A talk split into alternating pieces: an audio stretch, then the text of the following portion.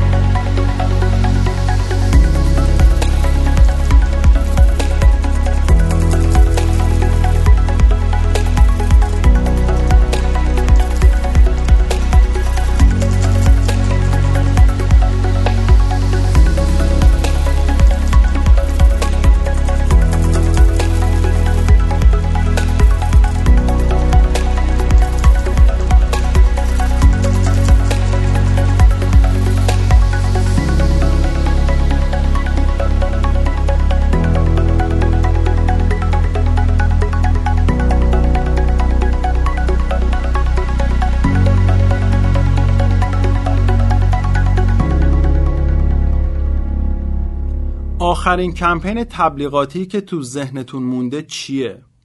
چه احساسی بهش داشتین؟ باعث شد به برند مورد نظرتون نزدیکتر بشین یا برای مثال ترغیب بشین که حتما از محصول و خدماتشون استفاده کنین؟ شاید هم متوجه نشدین که هدف کمپین چی بوده؟ چه پیامی رو می‌خواسته منتقل کنه؟ اصلا شما مخاطبش بودین یا نه؟ فکر می‌کنین چه عواملی باعث میشه تا یک کمپین تبلیغاتی موفق بشه و اصطلاحا تارگتش رو بزنه؟ یا چی باعث میشه که شما دیگه حتی نخواین اسم اون برند رو بشنوین؟ تو این شماره از سباکست به تمام این پرسش ها پاسخ میدیم. می‌خوایم درباره یک کمپین تبلیغاتی حرف بزنیم. اول بگیم که چیه و بعد از مراحل طراحی یک کمپین تبلیغاتی حرف بزنم. سعی می‌کنیم تا جایی که تو حوصله پادکست میگنجه هر بخش رو به تفصیل توضیح بدیم و نکاتی برای بهتر انجام دادن این مراحل هم ارائه بدیم. با کلمه کمپین شروع می‌کنیم که استفاده از اون این روزا خیلی رایج شده. کارزار یا پویش به عنوان معادل فارسی این کلمه پیشنهاد میشه و در تعریفش به صورت کلی میشه گفت مجموع فعالیت های برنامه ریزی شده و هدفمند اجتماعی اقتصادی یا سیاسی. اما اینکه کمپین بود. کمپین تبلیغاتی رو چی تعریف می‌کنن؟ تو بازاریابی مفهومی کلی وجود داره که کمپین تبلیغاتی رو اینطور تعریف می‌کنه. استراتژی هدفمند و از قبل طراحی شده که با هدفی مشخص مثل افزایش فروش، افزایش آگاهی مخاطب نسبت به برند، معرفی محصول جدید. برای گروه مخاطب مشخصی تو باز زمانی معین تو رسانه های مشخصی مثل شبکه اجتماعی و بیلبورد طراحی و اجرا میشه. در واقع کمپین مجموعه ای از اقدامات مستقل اما یک پارچه و هماهنگیه که برای رسوندن پیامی مشخص و ثابت اما به روش های مختلف و از طریق نقاط مختلف تماس با مخاطب طراحی و اجرا میشه. برای اینکه با هر کدوم از این بخشا بیشتر آشنا بشیم بهتره که بریم سراغ مراحل طراحی کمپین. عوامل مختلفی بر موفقیت کمپینا اثر می‌ذارن عواملی که قبل از اجرا تو زمان اجرا و حتی بعد از اون باید در نظر گرفته بشن آماده این؟ اولین مرحله با نگاهی به درون شروع میشه یعنی چی؟ یعنی طراحهای کمپین باید کسب و کار، برند یا اون محصولی که قراره براش کمپین طراحی بشه رو به خوبی بشناسن با نقاط قوت و ضعفش آشنا باشن. به زبان ساده تر بدونن کجای داستان وایستادن مثلا بدونن که در حال حاضر برند چه جایگاهی رو تو بازار داره. پتانسیل های مالی و تولیدی که داره امکان افزایش سهم بازار رو براش دارن. مخاطب برند و رفتار مصرف کننده باید به خوبی بررسی بشه.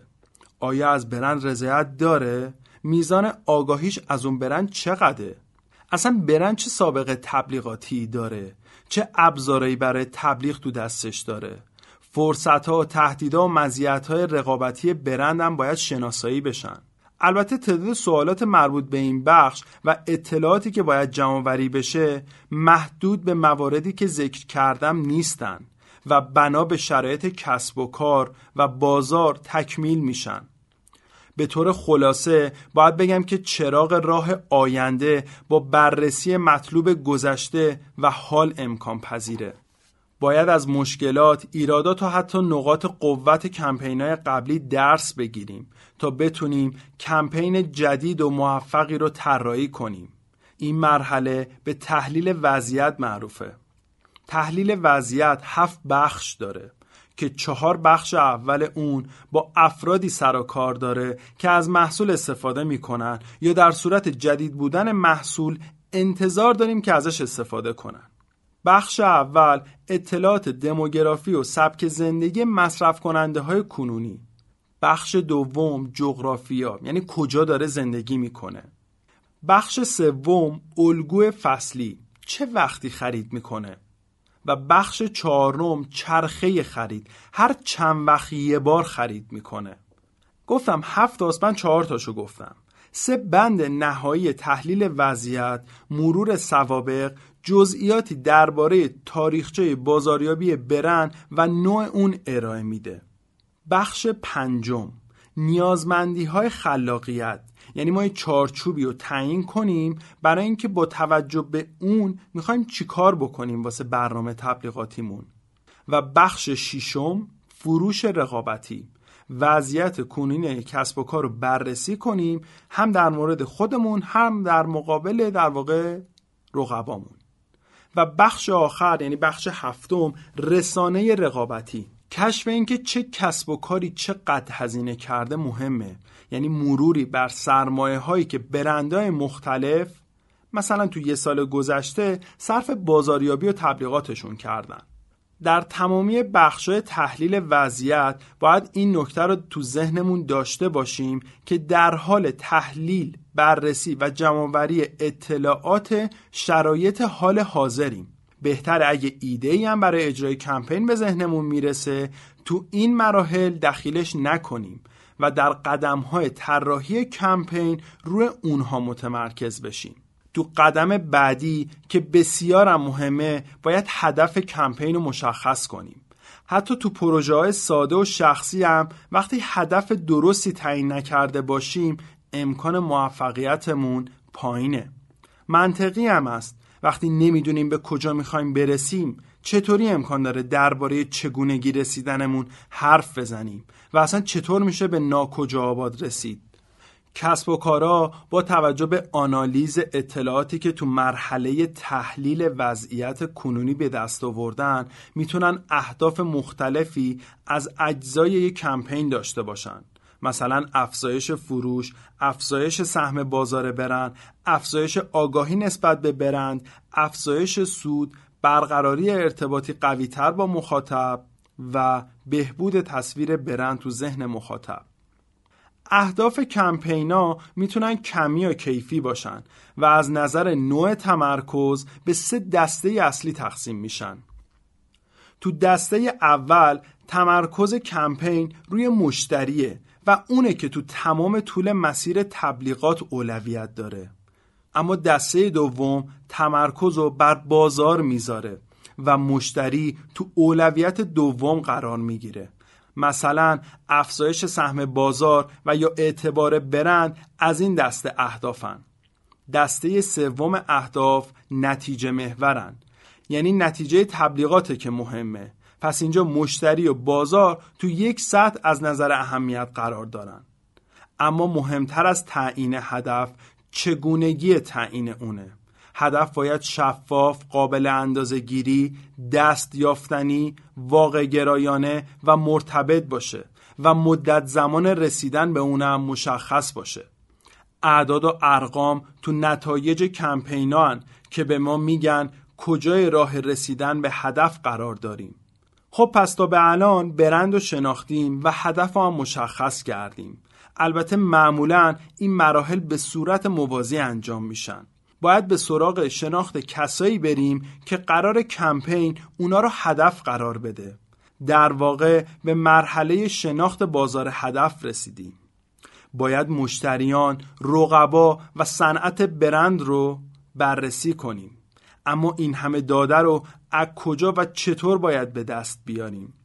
پاسخ ساده است. برای پیدا کردن هر آنچه که نمی‌دونیم باید تحقیق کنیم. هدف اصلی ما هم از این تحقیقات خلق یک پیامه. در واقع درباره اونچه که می‌خوایم به مخاطب انتقال بدیم تحقیق می‌کنیم. این تحقیقات باید به سه دسته سوال ما پاسخ بدن. دسته اول مخاطب هدفمون کیه؟ یعنی چه کسی قراره برند و بخره؟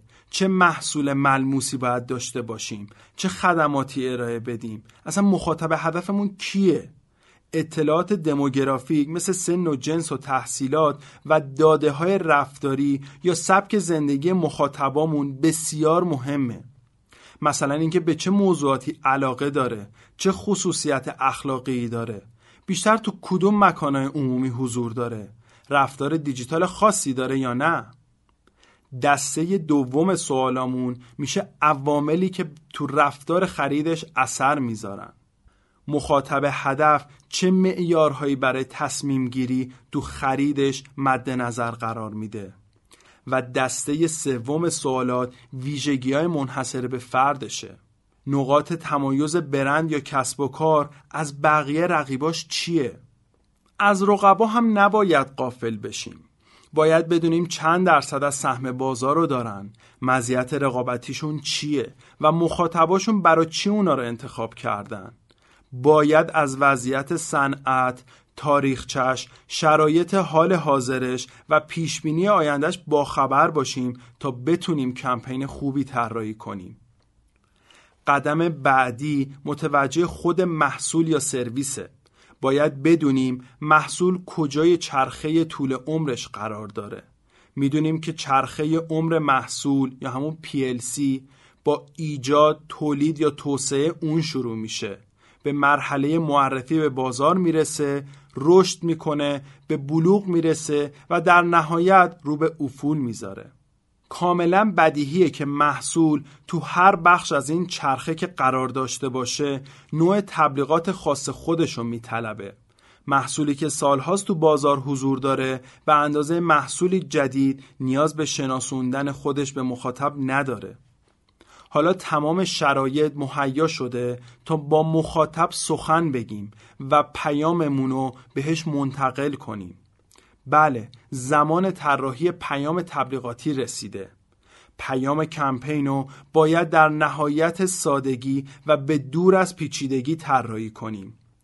اهداف کمپین رو در نظر داشته باشیم.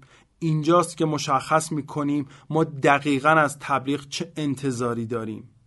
باید یه پارچگی هویت کلامی برند و حفظ کنیم.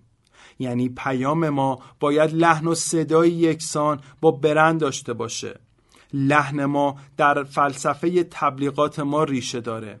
اینجاست که مشخص می‌کنیم بهترین راه صحبت کردن با مخاطب هدف چیه. پیامو برای برقراری ارتباط با مخاطب طراحی می‌کنیم. پیامی سریح کوتاه خلاق و جذاب. اما این پیام چجوری باید به مخاطب منتقل شه؟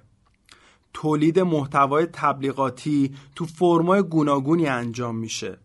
تصاویر گرافیکی تیزر این بخش باید با دقت زرافت و خلاقانه انجام بشه تا بتونه اثر عمیقی روی مخاطب بذاره و نتیجه خوب و قابل قبولی رو رقم بزنه. اما مراحل تولید یه محتوای تبلیغاتی چجوریه؟ اول باید مخاطب هدف رو درک کنیم. یعنی باید از تمام داده هایی که تو بخش شناخت مخاطب به دست آوردیم استفاده کنیم. برای این کار می‌تونیم از مینی ساگا استفاده کنیم. متنی پنجاه کلمه ای که تو اون یکی از اعضای گروه هدف رو توصیف می‌کنیم. در واقع باید داستان تعریف کنیم. همه مردم عاشق داستانن. داستانی کوتاه و جذاب و احساسی درباره مخاطب هدف.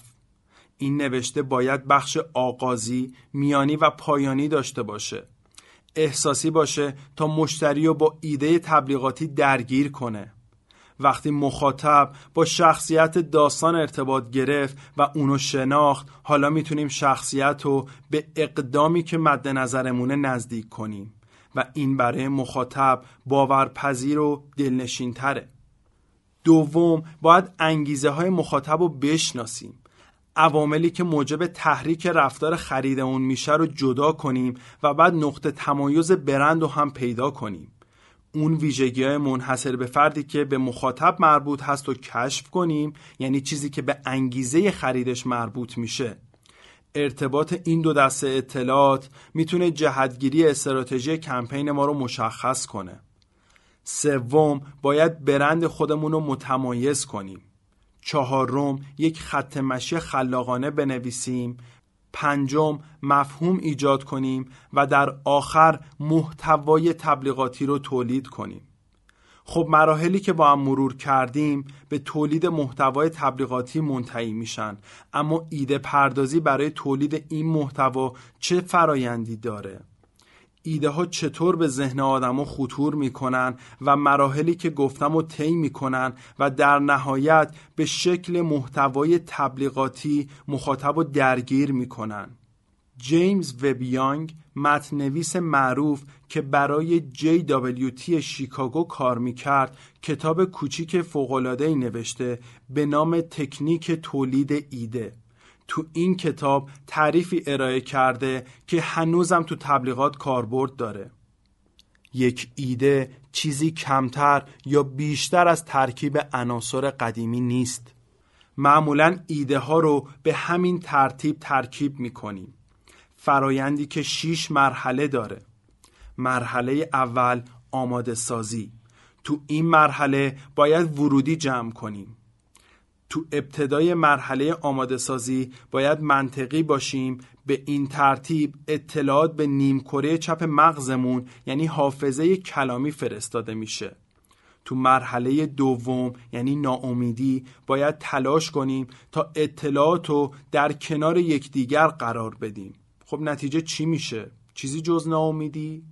چون با اینکه ایده ممکنه در نهایت منطقی به نظر برسه اما ترکیب دو ایده که هیچ ربطی به هم ندارن فرایندی منطقی رو طی نمی‌کنه و تو این مرحله فقط ناامیدیه که به سمتمون هجوم میاره. مرحله سوم جوجه کشی حالا نوبت نیمکره راست مغزمونه. بخشی که با بالا و پایین کردن داده های مختلف بینشون ارتباط ایجاد می‌کنه اینجاست که به تنهایی یا در قالب گروه آگاهانه یا ناآگاهانه شروع می کنیم به شخم زدن، هم زدن و اطلاعات قدیمی و جدید و کنار هم توی یه ترکیب قرار میدیم. حتی ممکنه پس از تفکر و تجزیه و تحلیل عمیق بخوایم اصطلاحا رو فکرامون اصلا بخوابیم که این کار خودش فرایندی کاملا طبیعیه. وقتش رسیده که کمی خوش بگذرونیم پیتزا سفارش بدیم و دوره هم صحبت کنیم. جای نگرانی نیست. مغزمون تو پس زمینه داره کار خودش رو انجام میده. مرحله چهارم اتصال نهایی. اتصال نهایی این لحظه که به بینش لازم می‌رسیم. ارتباطی برقرار کردیم که پیش از این هرگز نداشتیم. اون لحظه آهان گفتنه دقیقا همون لحظه که لامپ برق مغزمون با اتصال دو عنصر نابربوط به همدیگه روشن میشه. لازم نیست همیشه منتظر یک چراغ چشمک زن باشیم. همونطور که لیو برنت گفته راز رسیدن به یک تبلیغ اصیل و اثر بخش خلق واجه ها و تصاویر جدید و زیرکانه نیست. بلکه ایجاد ارتباطی جدید میان واجه ها و تصویرای آشناست. مرحله پنجم ارزیابی. سختی کار تو این مرحله است. هیچ راهی برای ساده کردنش هم واقعیت اینه که وجود نداره. باید تصمیم بگیریم که ایدمون خوبه یا نه. شاید ایده های متعددی داشته باشیم اما خوب و بد و چطوری از هم تشخیص بدیم؟ نه واقعا چطوری؟ یه راه اینه که به بخش منطقه تحلیلگر مغزمون یعنی نیمکره چپ برگردیم به وقت زایش ایده بهتر قضاوت رو بزنیم کنار. اما حالا دیگه باید کمی سختگیرتر عمل کنیم و سنگامون رو با ایده خیلی خوب وا بکنیم. و مرحله آخر مرحله شیشم یعنی بست دادن. این مرحله جز چارچوب جیمز وب یانگ نیست. اما به شفاف شدن قضیه کمک می‌کنه تا تو مرحله نهایی روی ایده های انتخابی کار کنیم. باید اونا رو از لایه های زیری فکرمون بیرون بکشیم. حتی ممکنه اگه دوتا ایده جدید رو با هم ترکیب کنیم تعداد ایده های جدید بیشتری نصیبمون بشه. باید با ایده ها سر و کله بزنیم. هر چقدر بیشتر بدونیم یعنی عناصر بیشتری برای ترکیب کردن در اختیار داریم. تا به جذابترین بخش طراحی کمپین تبلیغاتی برسیم. یعنی همون ایده اصلی کمپین. روش های دیگه هم برای ایده پردازی وجود داره. از معروفترین اونا میشه به طوفان مغزی یا روش های خلاقیت گروهی اشاره کرد. مهم مسیر ایده پردازی نیست.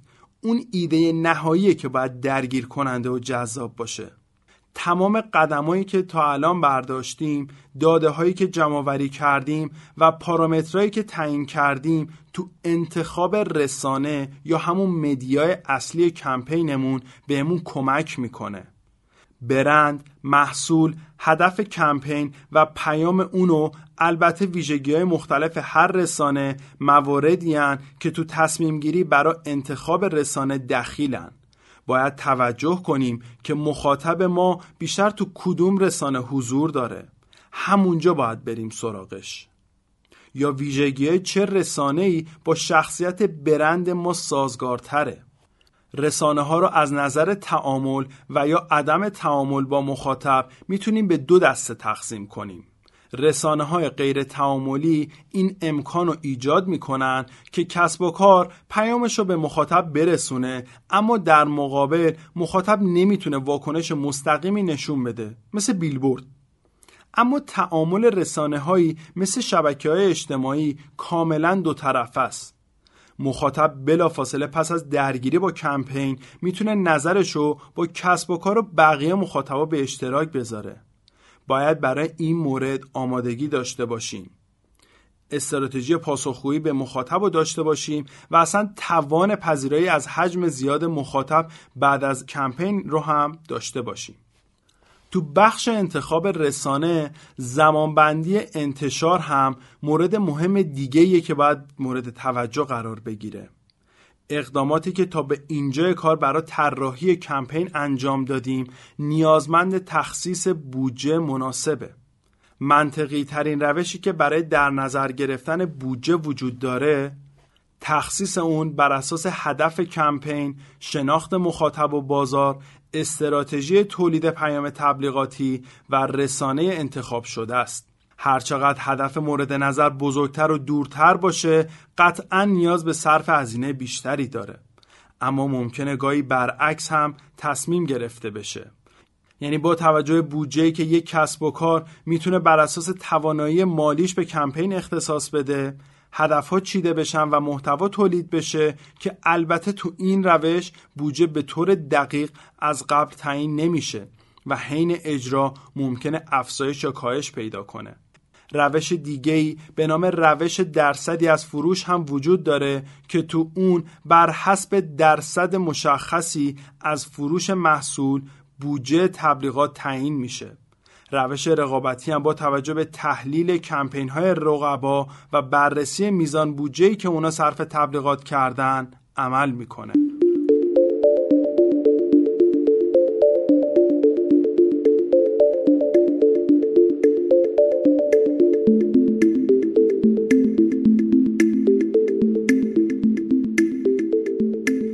خب دیگه وقت اجرا فرا رسیده. همه چیز به خوبی با روش های دقیق و علمی تدوین شده و حالا باید اجرا بشه و چگونگی اجراش مشخص بشه. اجرای موفق هر پروژه‌ای با برنامه ریزی و تدوین استراتژی امکان پذیره. اجرای کمپین باید مانند یک پروژه در نظر گرفته بشه و توسط مدیران پروژه اجرایی بشه. مدیر پروژه به تقویم اجرایی نیاز داره که تو اون قدم به قدم مراحل به تفکیک زمان بندی شده باشن و وظایف تیم ها و افراد دخیل تو کمپین مشخص شده باشه. البته نباید فراموش کنیم برنامه موفق میشه که منعطف باشه و پذیرای اتفاقات پیشبینی نشده باشه. به عنوان آخرین مرحله طراحی کمپین تبلیغاتی از اندازهگیری حرف می‌زنیم اما به این معنی نیست که اندازهگیری ها و ارزیابی عمل کرد فقط مربوط به پایان کمپینه بهتر اینه که KPI ها یا شاخصه عملکرد متناسب با هدف و دیگر عناصر کمپین از قبل مشخص شده باشند. این اندازه گیری باید قبل از اجرای کمپین هم صورت بگیره تا بشه نتایج رو مقایسه کرد و به تحلیل معناداری رسید. اندازهگیری شاخص ها حتی حین اجرای کمپین هم کمک می‌کنه که بفهمیم آیا بر مسیر درست رسیدن به هدف قرار داریم یا منحرف شدیم. هنوزم فرصت داریم تا ایرادات کمپین رو تشخیص بدیم و در جهت رفع اونا عمل کنیم. بعد از اجرای کمپین هم که قطعا اندازهگیری و ارزیابی عملکرد به ما میگه که چقدر موفق بودیم. ارزیابی ممکنه کلی باشه و تنها تحقق اهداف رو بررسی کنه اما در بیشتر مواقع معیارهای دیگه هم وجود دارن که اطلاعاتی در مورد شکست یا موفقیت تک تک عناصر کمپین ارائه میدن. اگه دقت کرده باشین پنج مرحله مهم طراحی کمپین شامل واجه که تو زبان انگلیسی با حرف M شروع میشن. همون پنج M معروف که تو قسمت دوم بهش اشاره کردیم.